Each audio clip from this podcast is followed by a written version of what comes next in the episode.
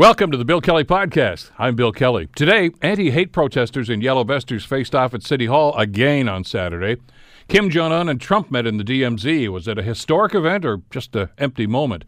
Also, now that the carbon tax is constitutional, according to the courts, should we maybe not fight governments and instead fight climate change? The Bill Kelly Podcast starts now. Today on The Bill Kelly Show on 900 CHML. More events at City Hall on Saturday in the forecourt uh, with uh, dueling demonstrations, is maybe the best way to describe that. Uh, also, a, course, member on the show on Friday, we talked with Hamilton Mayor Fred Eisenberger after the uh, uh, attack, frankly, on his house, his private property on Friday. Uh, and we got some reaction to that. Uh, also, the mayor made a move yesterday to try, over the weekend rather, uh, to try to set a committee up to try to get some people to talk about this and get everybody around the table. Uh, we uh, reached out to the mayor today, by the way, to join us to uh, give us uh, uh, I need ideas to exactly what he wants to do and how he wants to accomplish that. He's unaf- unavailable, but I know we'll talk to him about that later in the week. Uh, Graham Crawford is available, though, history and heritage owner, active resident, and of course, Hamilton Citizen of the Year, who has been very vocal uh, about this uh, on this program and, of course, on social media. Uh, good to see you again, Graham. Thanks well, for coming in today. Again, very much. Uh, I, I, was disturbed to hear about what happened on Friday or Saturday, rather, at City Hall. Uh, it was not as aggressive, apparently, but uh, there were confrontations. So this is a problem that's not going away.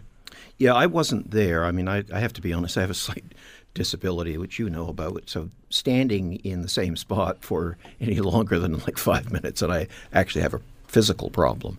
In any case, Bill, I wasn't there, but what I do know is that the only altercation that happened was when one of the far right people crossed over into uh, the defenders' uh, side and uh, started videotaping people.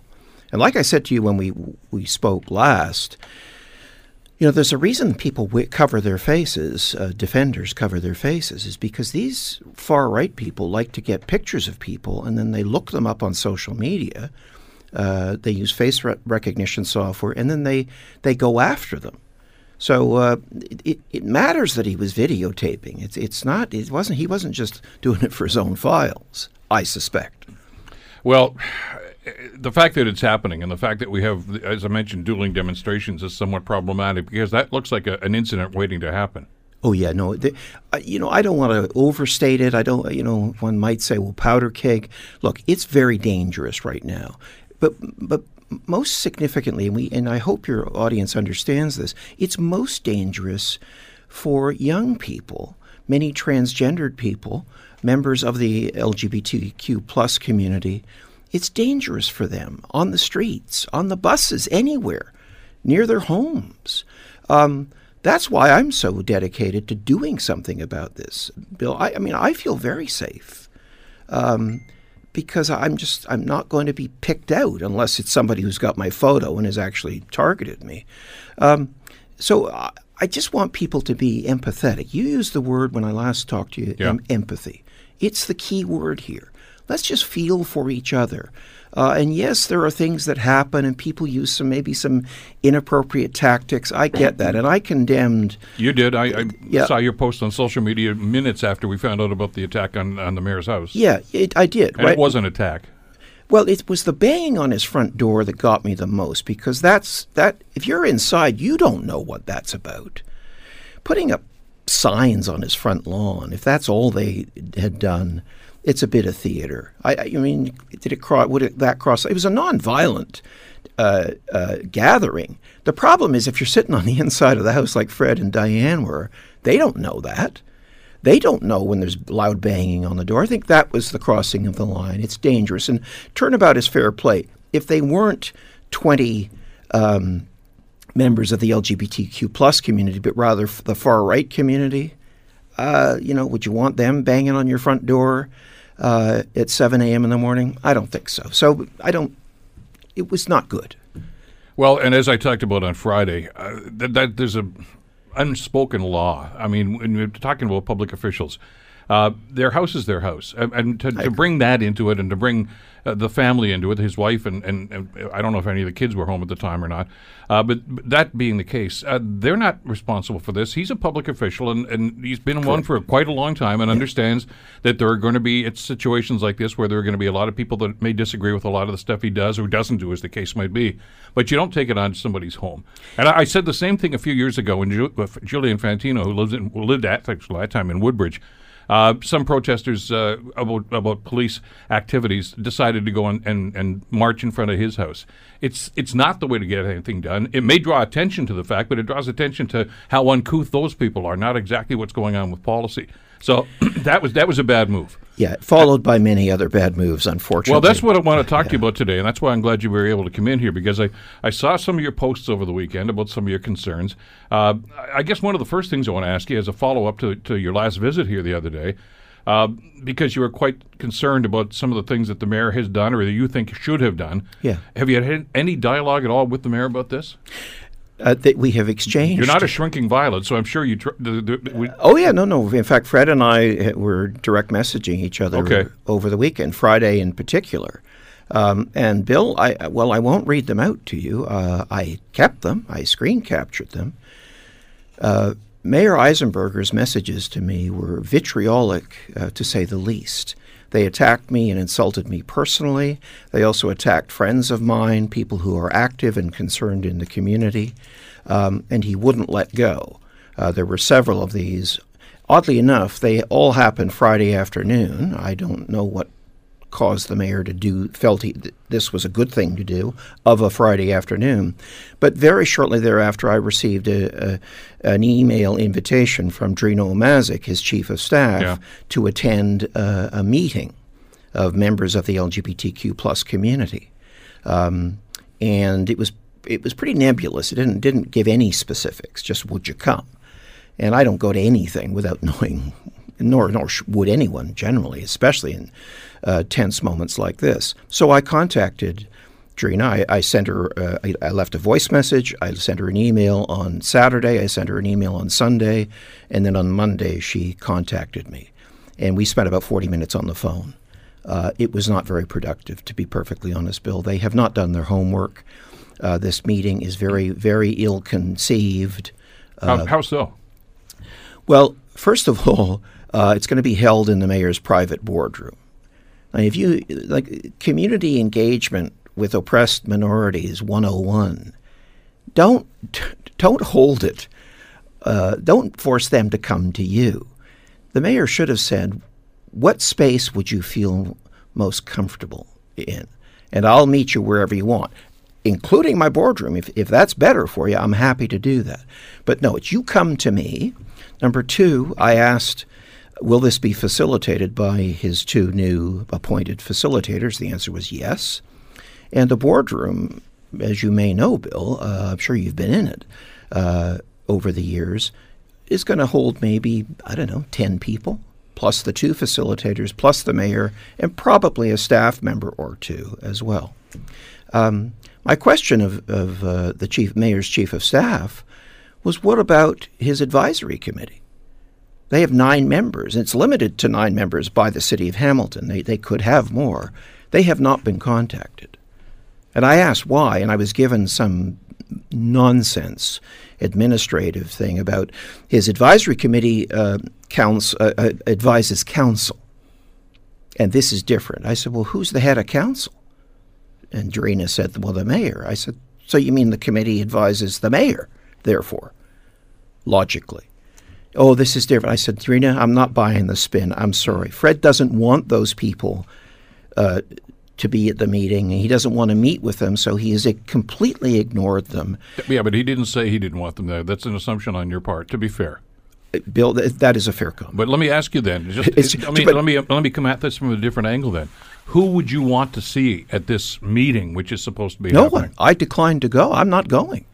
I, as I said to Drina, and I, as I will be saying on pub, social media, I won't be used as a pawn by the mayor of Hamilton, by our institutional leaders. There's so much. you think that's what this meeting is then? Yeah, it's a meeting with, with the members of the community to, as Drina said, to begin to have the first conversation. I said to Drina, look, If this was uh, action number nine, maybe, maybe. But there's eight things in front of this that need to be done, not the least of which is the mayor calling an emergency meeting of the Hamilton Police Services Board to find out from the chief what happened. Why did you do what you did? Why did you say what you did to Bill Kelly? What will we do differently next time? Why was this a mistake? What what did we learn? None of that has happened, and Bill, I don't think any of that is going to happen. Um, Fred also has not apologized for his, his, comments. He's talked about fake queers. He did this on As It Happens. He did it on, on CH. He talked about people who were there at Pride Day who were pretending to be queer. By the way, I get to say queer because I'm one of them. Um, so it's a word that's okay. Uh, but, Bill, as I said to, to, to Drina and to others, who do you think in this city at this time would pretend to be gay. It's way too dangerous. They're not pretending. It's offensive for the mayor to. He doesn't know that anyway, and it's a stupid thing to say. But he said it, and he said it on national media. Why, why would you do that? How does that help? It doesn't help. Well, it doesn't. It, and and this is the concern that I had, and you, I expressed this to you. Uh, I've talked with other guests about this.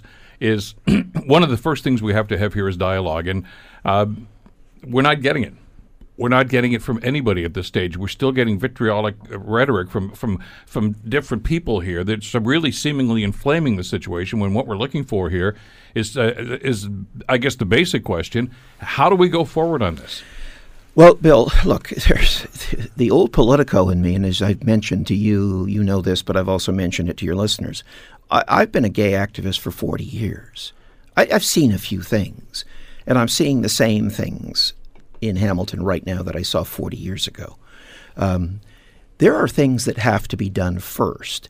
Uh, you, Fred Eisenberger has to earn this meeting, and he hasn't. The fact that Chief Girt has remained silent is a problem.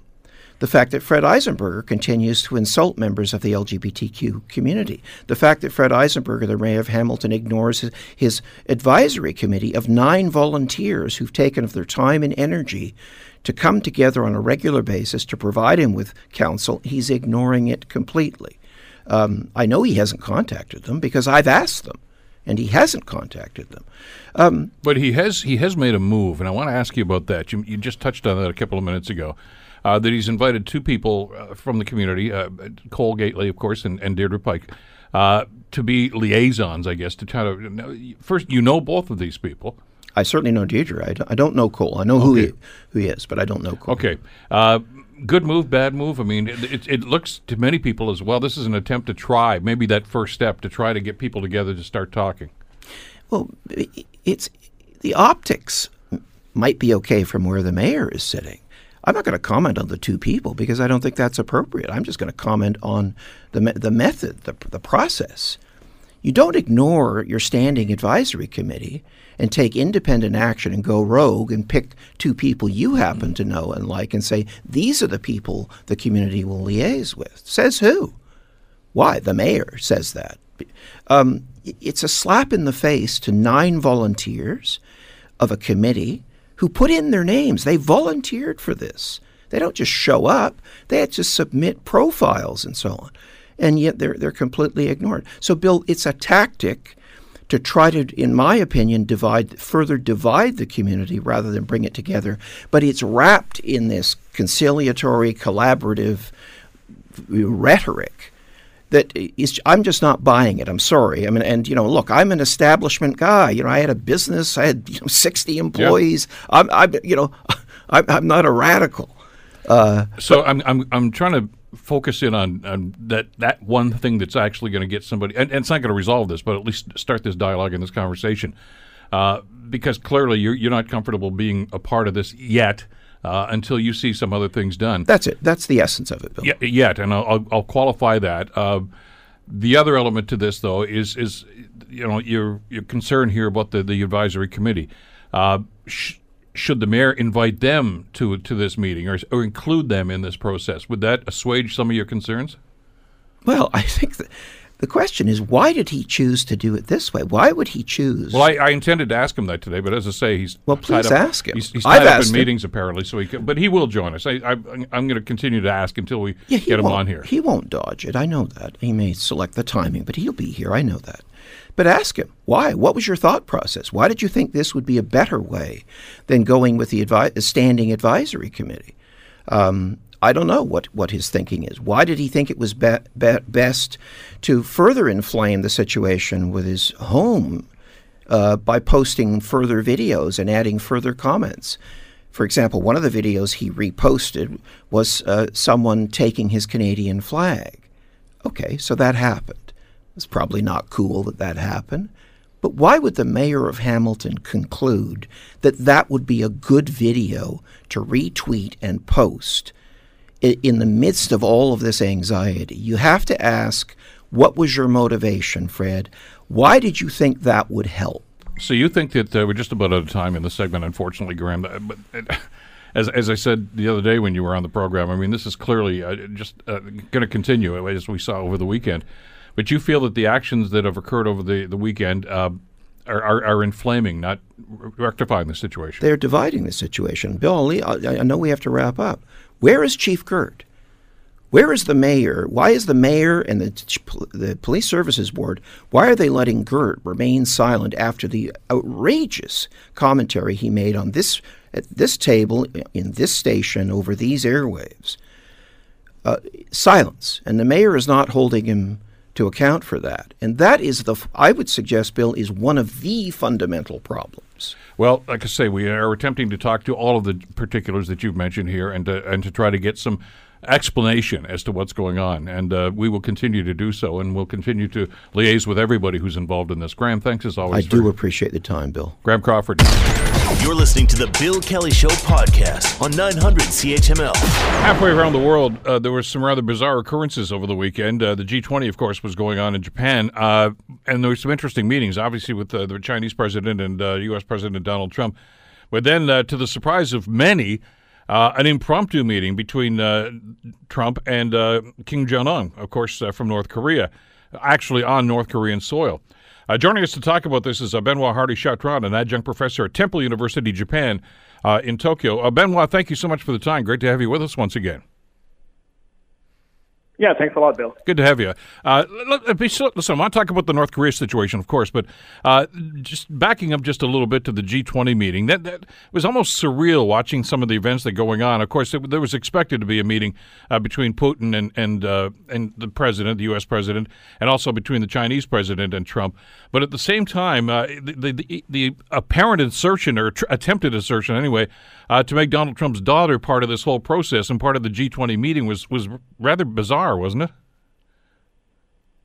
Yeah, that certainly raised some eyebrows, and we've seen the videos of, uh, of Ivanka Trump uh, kind of, you know, mingling with world leaders, and there have been some questions that have been raised since then as to whether or not it should be her place to do that. I mean, after all, let's remember that she doesn't have an official position within the uh, U.S. administration. So that was kind of bizarre, but at the same time, it's the kind of thing that we have gotten used to when it comes to uh, the way the Trump administration operates abroad. There's a lot of things that we are starting after two years of the Trump administration of, of, of being used to, but it's certainly unusual in diplomatic diplomatic practice to see something like that. Yeah, I mean we've seen nepotism obviously in the in the Trump White House, but I mean to actually have her included in the group shot of the G20 leaders was was a, a rather you know surreal situation. So onward to, uh, we go to the, the demilitarized zone and uh, this this meeting, uh, which I assume uh, uh, from what we've read. Uh, was rather impromptu, and and I guess the big question everybody's asking right now, Benoit, uh, was this actually uh, a, a history, or is this just a photo op that the two leaders wanted to do? Right, right. Great, great question. First of all, about the impromptu character of this meeting, I do think that it truly was impromptu. Of course, there's always a small possibility that this would have been uh, planned weeks in advance. But from all you know, from all uh, indications that we have seen regarding the meeting, it was indeed prompted by the Donald Trump tweet, which I believe was on either Friday night or Saturday here in Tokyo time. Um, so, and by the looks of it, if you think about the circumstances of the meeting, if you think about the fact that it took that it lasted only one hour, uh, this has this bears all the hallmarks of indeed a meeting that was just uh, planned at the last minute. Um, however, if you look at how it what transpired at the meeting, uh, it seems to be a meeting that had some positive effects in the sense that the last few weeks, and even more so, I'd say the last few months, ever since the uh, second failed Trump Kim summit meeting in Hanoi, Vietnam, things were kind of going south. Where we have seen a, um, a, a, an increase in tension, certainly not to the point uh, that we saw in 2017 when both countries almost, uh, you know, there were real fears of a war back then. But still, the last few months were pretty tense. We have seen a lot of impatience demonstrated by the North Koreans. They even started uh, launching a few short-range ballistic missiles, which went against um, UN Security Council resolutions.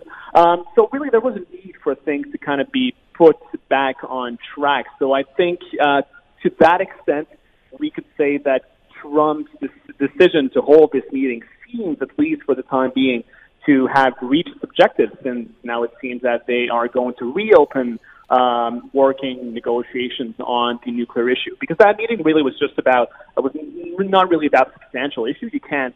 There was no not enough planning for that. It was just about putting things back on track, uh, lowering tensions, and for the time being, again, it seems to have reached that objective. The the other question, I guess, a lot of people are raising about uh, the legitimacy of the meeting, though, Benoit, is again, I guess, uh, you know, you the, the the entourage that actually crossed the border into North Vietnam with uh, with the president. Uh, you know, no Secretary of State there. Uh, the the people that are usually involved in those sorts of discussions that that actually have uh, you know something into the game here. You know, some. we're not there. who was there, of course, was once again his daughter Ivanka and Jared Kushner. Uh, and right. you wonder just okay, they're not involved in this in any way, shape, or form. So was this really just uh, for the, the, the optics of it, or did they get down to, to hearty discussions? I guess we don't know because most of that was done behind closed doors.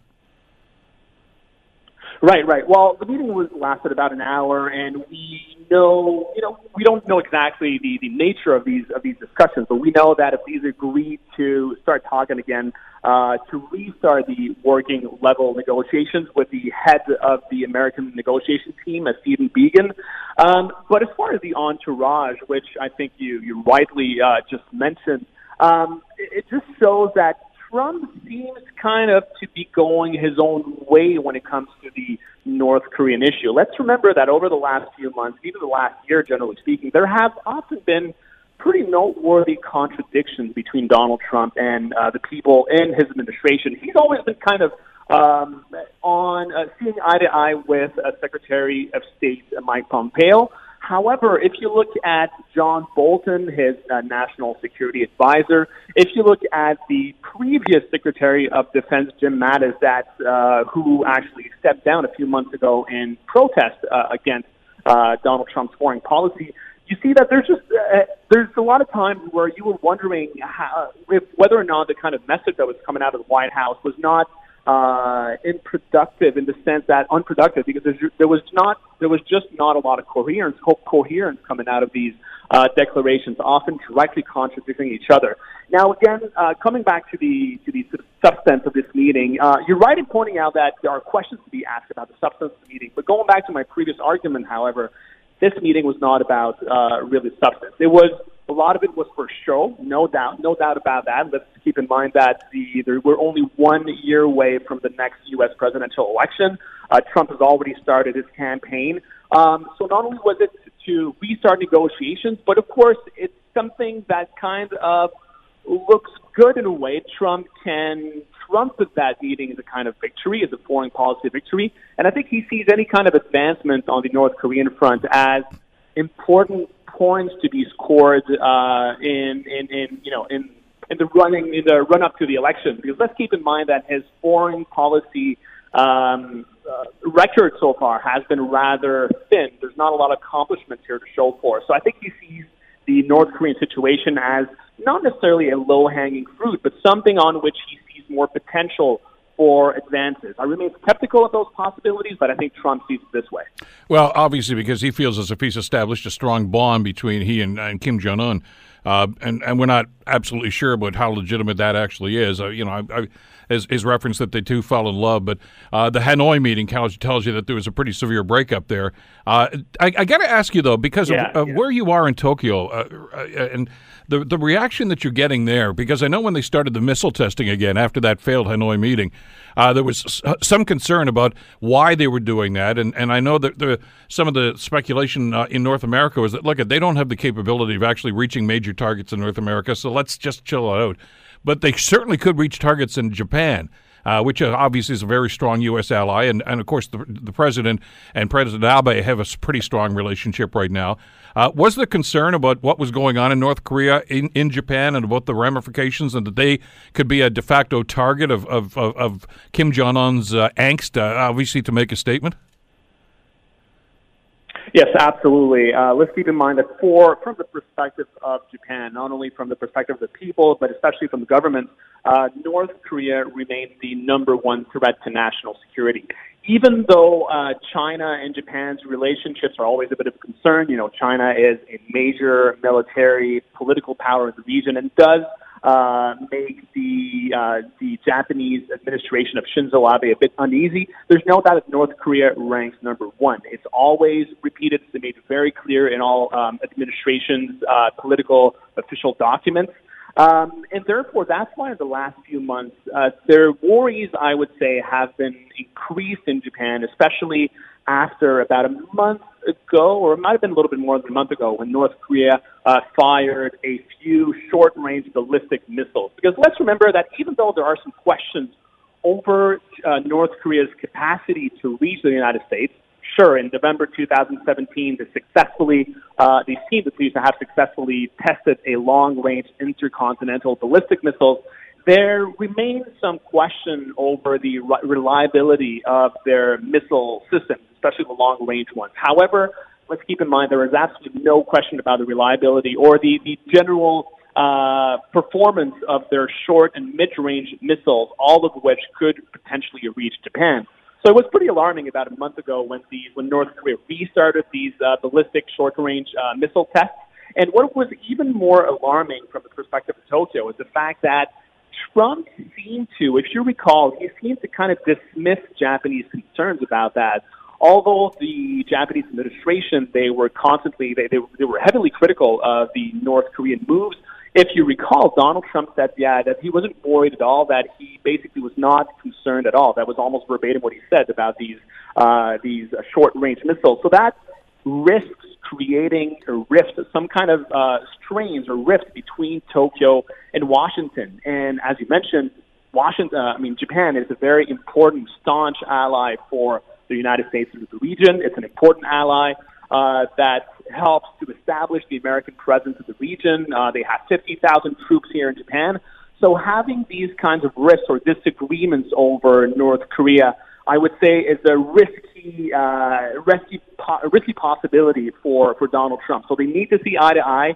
Recently, they simply have not seen eye to eye. So we'll have to see whether or not uh, this goes in a way that Japan is Japan is happy or satisfied with.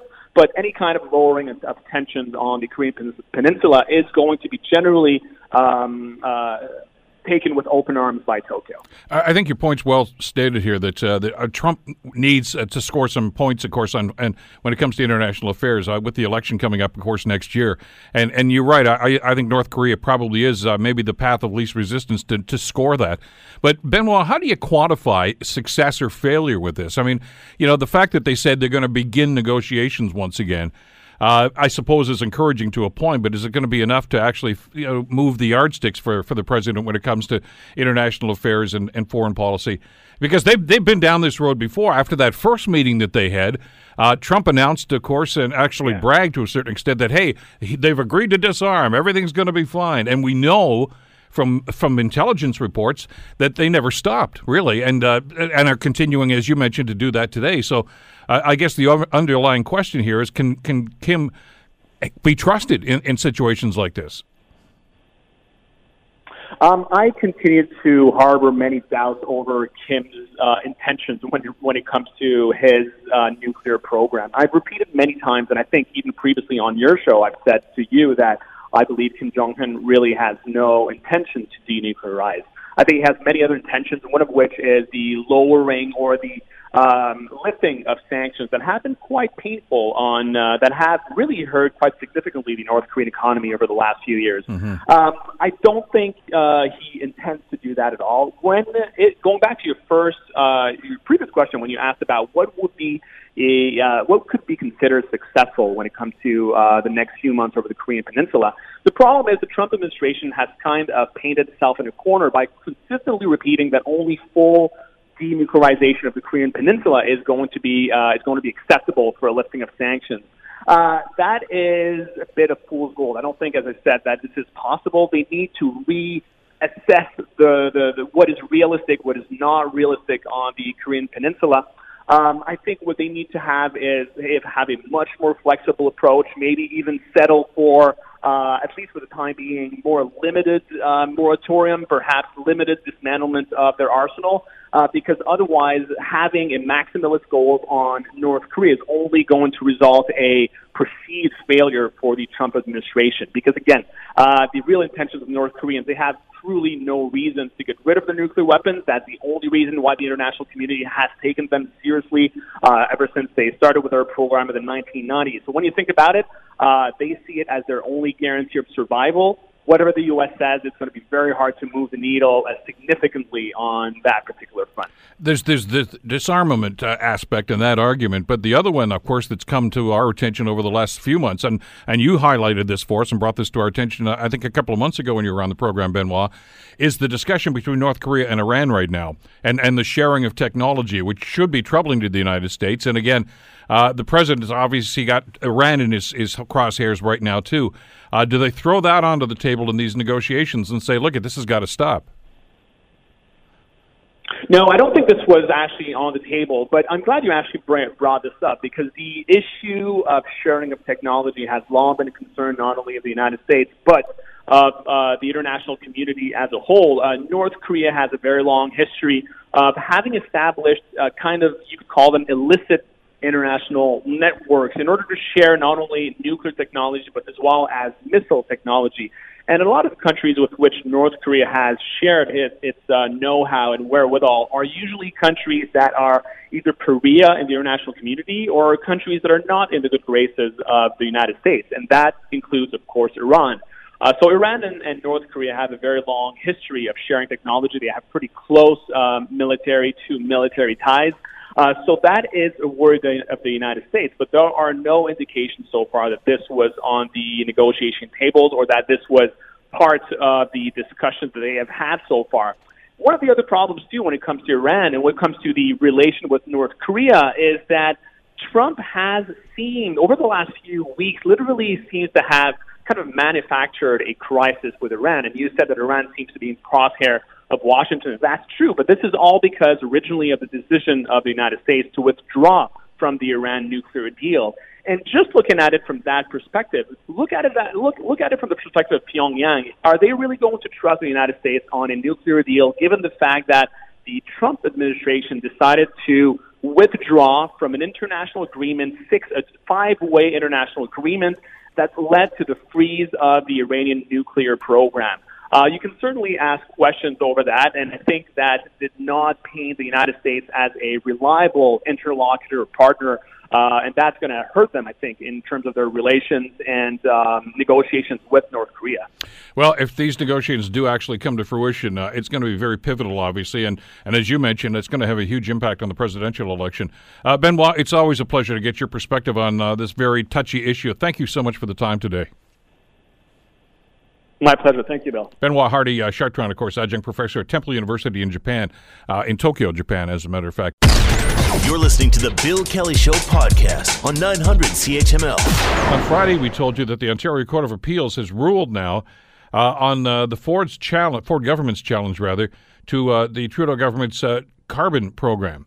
And uh, well, it was a four to one decision, and they said no, that uh, the the government was well within its rights to do what they did. that's the gist of it, anyway. It was a rather lengthy uh, explanation as to uh, why the uh, the court decided to go that way.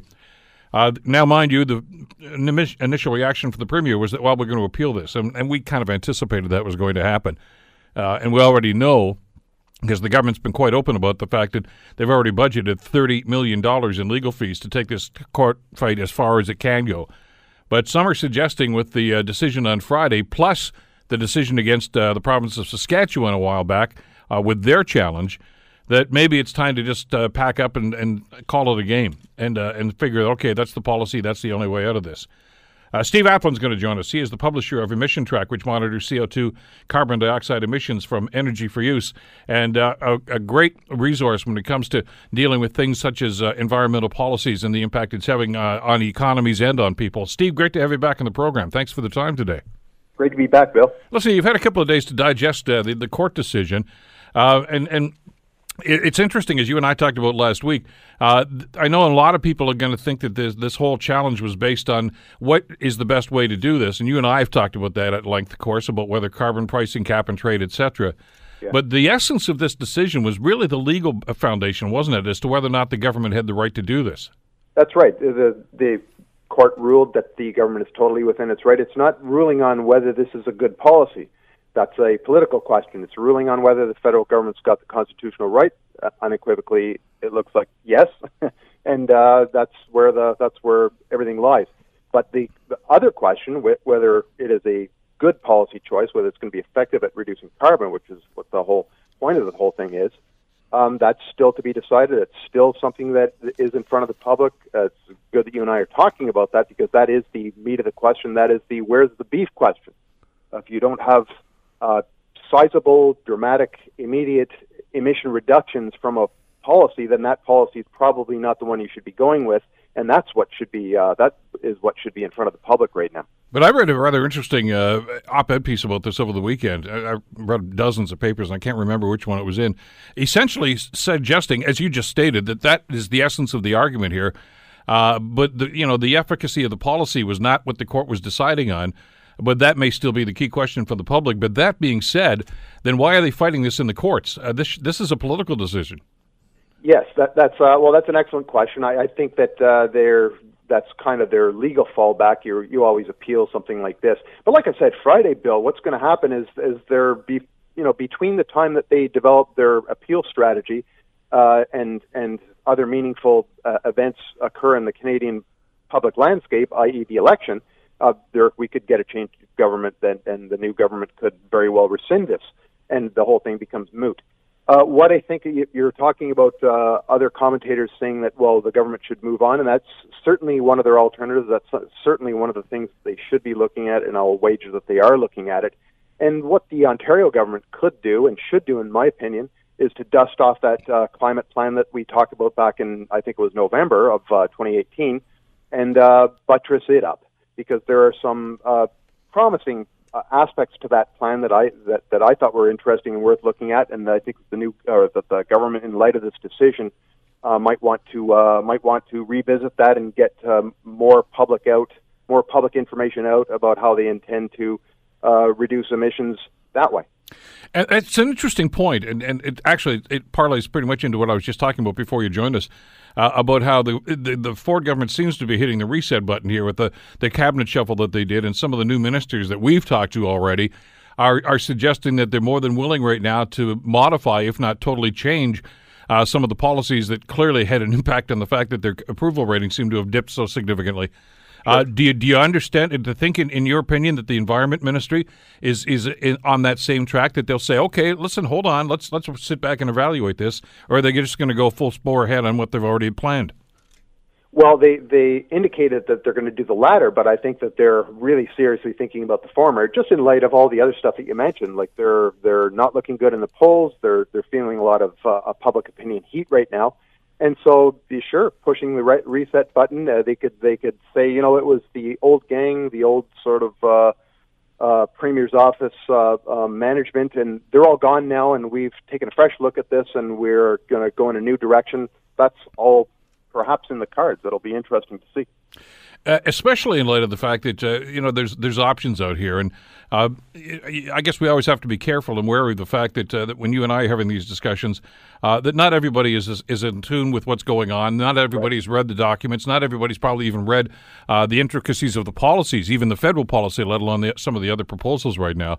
Uh, so, so I, I, guess the public is malleable at this stage. I mean, they're willing to go one way or another if somebody can convince them that that's the best possible plan. And I'm not so sure that they've done that yet. No, nobody's done that. That's exactly right. The, the, this question is absolutely wide open about, in my opinion, about what, where to go in order to, you know, achieve those dramatic, deep, immediate reductions that we have to do. That we have to start now to do if we're going to meet Paris targets by 2030, and if we're going to avert this two-degree warming thing that the, all the scientists tell us is coming if we don't change our ways. So this is a, an absolutely integral part of the public discussion, and the public, you're right, is is is quite open to what those what those uh, alternatives are. We've got a couple of all very very stark alternatives: renewables versus nuclear.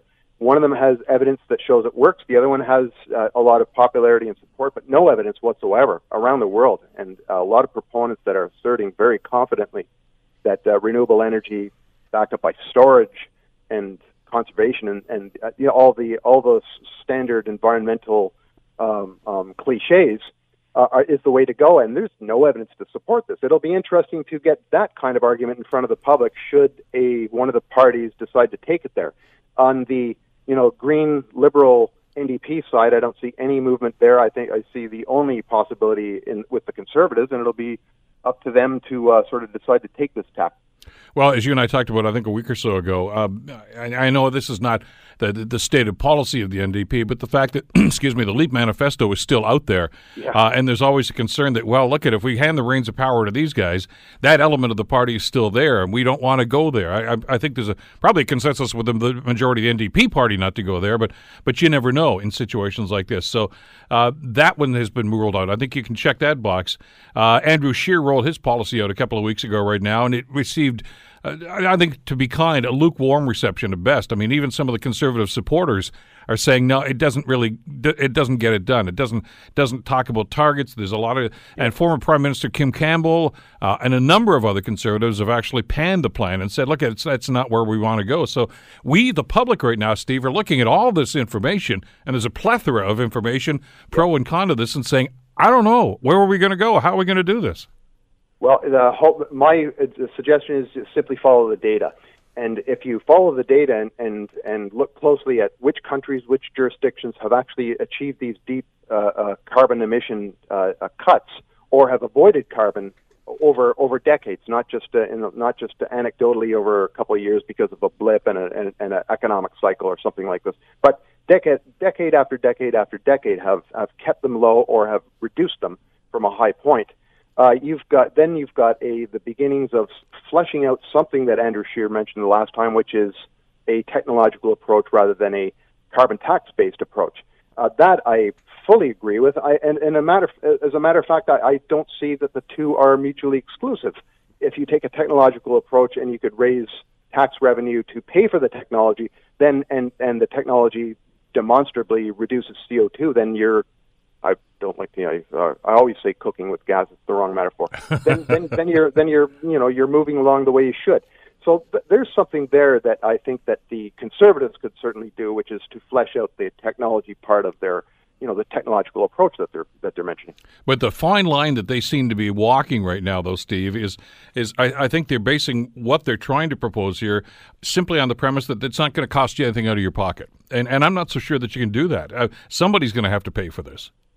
Uh, there's some there are some uh, uh, there are some regulatory implications to to what I mentioned, and uh, we'll use that as a euphemism for some fairly significant changes. But uh, that, that's right. I I think that it could be achieved at at very low cost, certainly lower cost than any of the alternatives that are bouncing around in the public sphere. So there's there's that possibility. It, it just you will go down a road to, in my opinion, re-regulation of electricity, and then you're going to see a hugely expanded role for local distribution electricity companies because everybody's talking about the electrification of the other sectors that are not electrified right now yeah. transport and heating.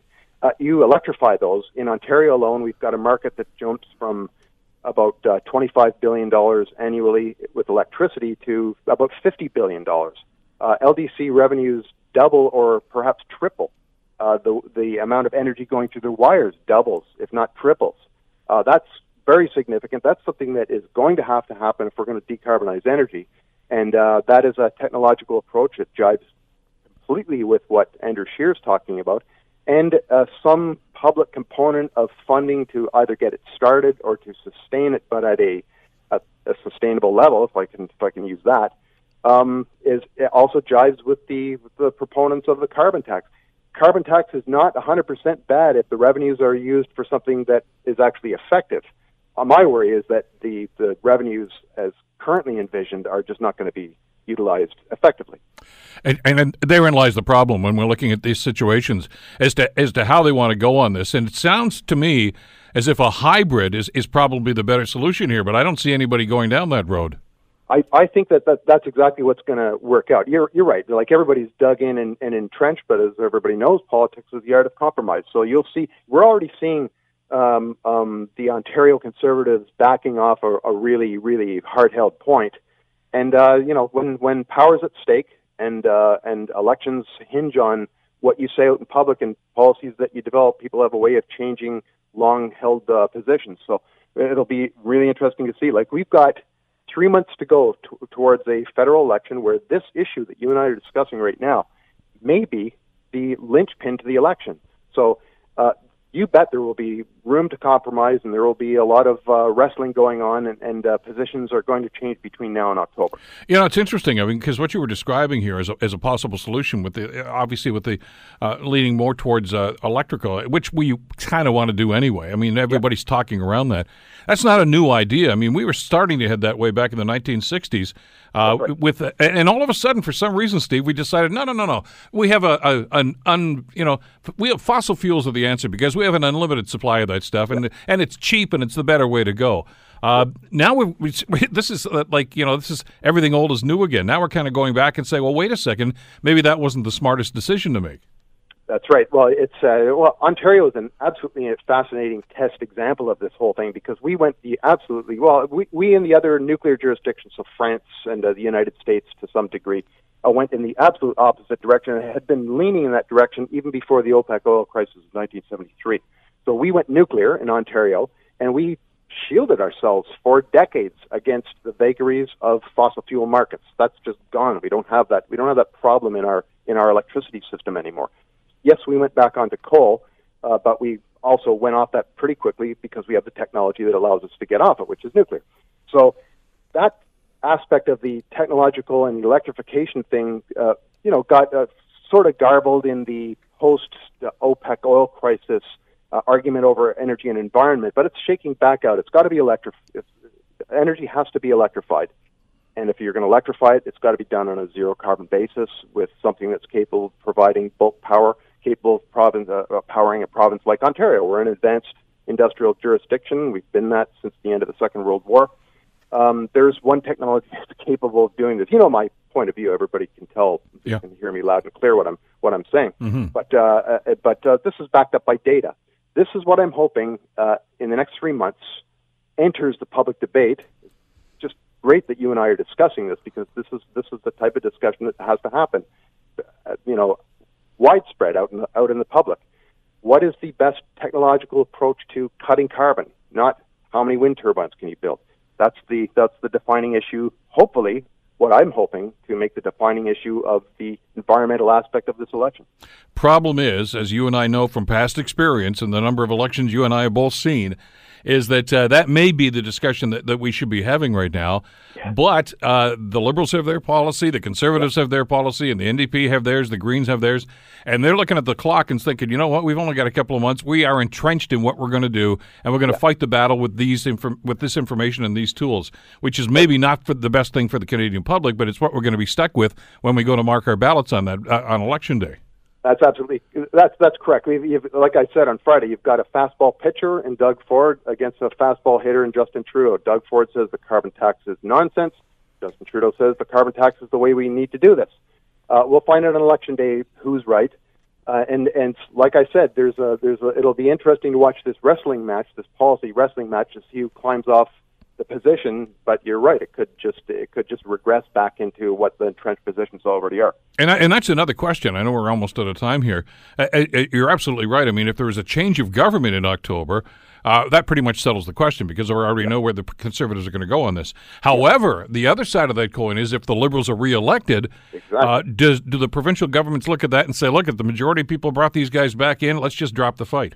Yeah, that, that's probably what they'll do. You know, they're gonna they're gonna take this to the next level to the Supreme Court, and and you know, we discussed the the legal Yeah. aspects of that on Friday, and that's is that a sure win? It's fifty fifty. It's uh, you're going to hang your you know, and then by that time, uh, Doug Ford's going to be in re-election mode. So you're right. They're probably going to say, look, uh, we lost in the Supreme Court. Uh, this guy's just been reelected. Uh, we're going to get endless questions about. Okay, I'll, I'll just put it in exactly the way that you just put it. He was been reelected. It was over a carbon tax. He got reelected. People of Canada want the carbon tax. Do, you know, work with that. Well, we'll see. Interesting times. Uh, always a pleasure, Steve. Thanks so much for this today. Always a pleasure, Bill. Thank you. Steve Aplin, publisher of Emission Track. The Bill Kelly Show, weekdays from 9 to noon on 900 CHML. The Bill Kelly Podcast is available on Apple Podcast, Google Podcast, or wherever you get your podcasts from. You can also listen to The Bill Kelly Show weekdays from 9 till noon on 900 CHML. I'm Bill Kelly. Thanks again for listening. And don't forget to subscribe to the podcast. It's free, so you never miss an episode. And make sure that you rate and review.